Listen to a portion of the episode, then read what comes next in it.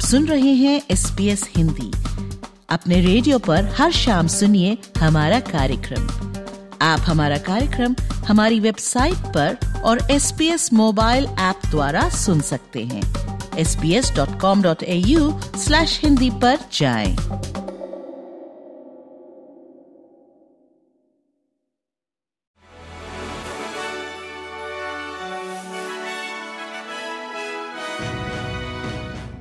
पेश है आज के संक्षिप्त समाचार, विशाली जैन के साथ।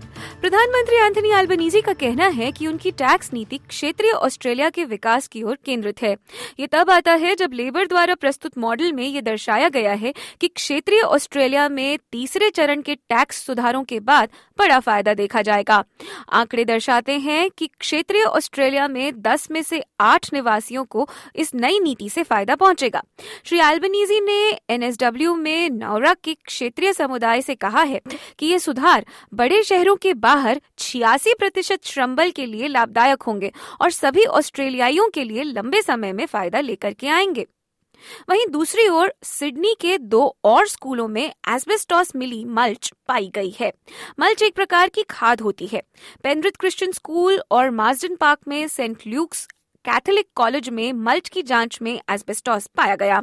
सिडनी में अब कुल चार स्कूलों में ये खतरनाक रसायन पाया जा चुका है। लेकिन टेलर स्विफ्ट के कॉन्सर्ट के पहले ओलंपिक पार्क में की गई मिट्टी की जाँच में एस्बेस्टॉस नहीं पाया गया।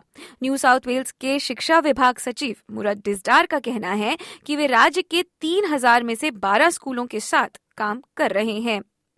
वहीं विक्टोरिया की भीषण बुशफायर में एक और घर ध्वस्त हो गया है, जिससे कुल क्षतिग्रस्त हुए घरों की संख्या छियालीस तक पहुँच गई है।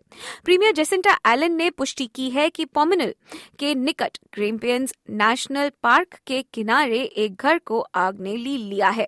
इस आग में अब तक छियालीस घर, तीन व्यवसाय और तेईस अन्य इमारतें ध्वस्त हो चुकी हैं। राज्य भर के निवासियों को चेतावनी जारी कर दी गई है कि सफ़ाई के दौरान वे चौकन्ने रहें क्योंकि डूबी हुई पावर लाइन में अब भी बिजली हो सकती है दूसरी ओर, मेलबर्न और सिडनी में इसराइल के गाजा पर हो रहे लगातार हमले के विरोध में प्रदर्शन जारी हैं।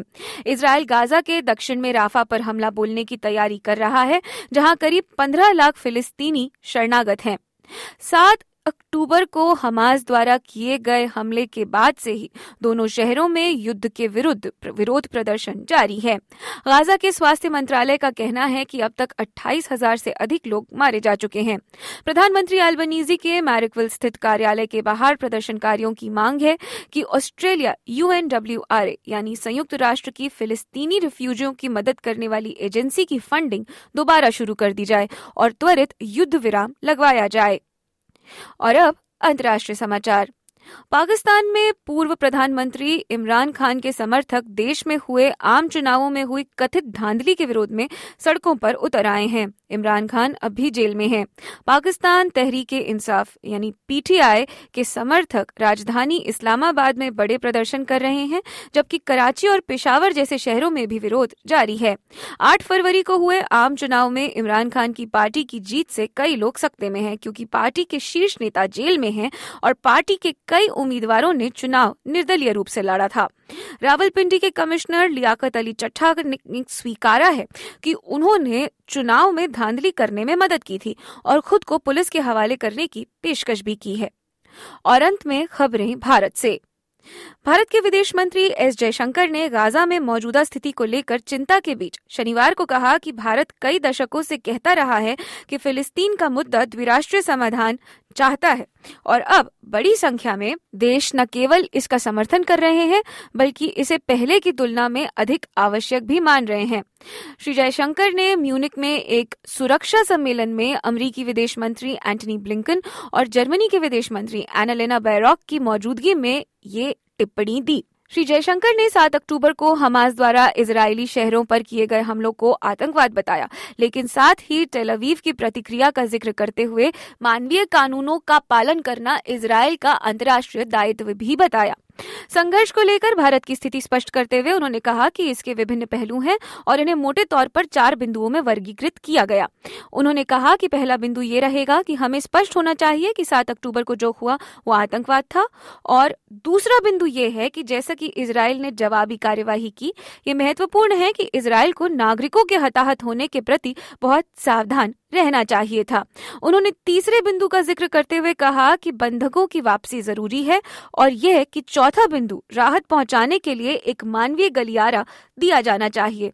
उन्होंने कहा कि निश्चित रूप से भारत लंबे समय से द्विराष्ट्रीय समाधान में विश्वास करता रहा है और हमने कई दशकों तक उस स्थिति को बनाए रखा है और मुझे लगता है कि आज दुनिया के कई और देश ये महसूस कर रहे हैं कि यही एक सही रास्ता होगा। इसी के साथ 18 फरवरी 2024 के संक्षिप्त समाचार यहीं समाप्त होते हैं।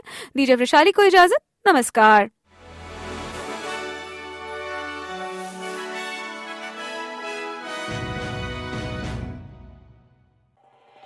एस बी एस रेडियो से डाउनलोड करने के लिए आपका धन्यवाद। हमारा पूरा कार्यक्रम आप कैसे सुने, इसके लिए S B S dot com dot A U forward slash Hindi पर जाएं।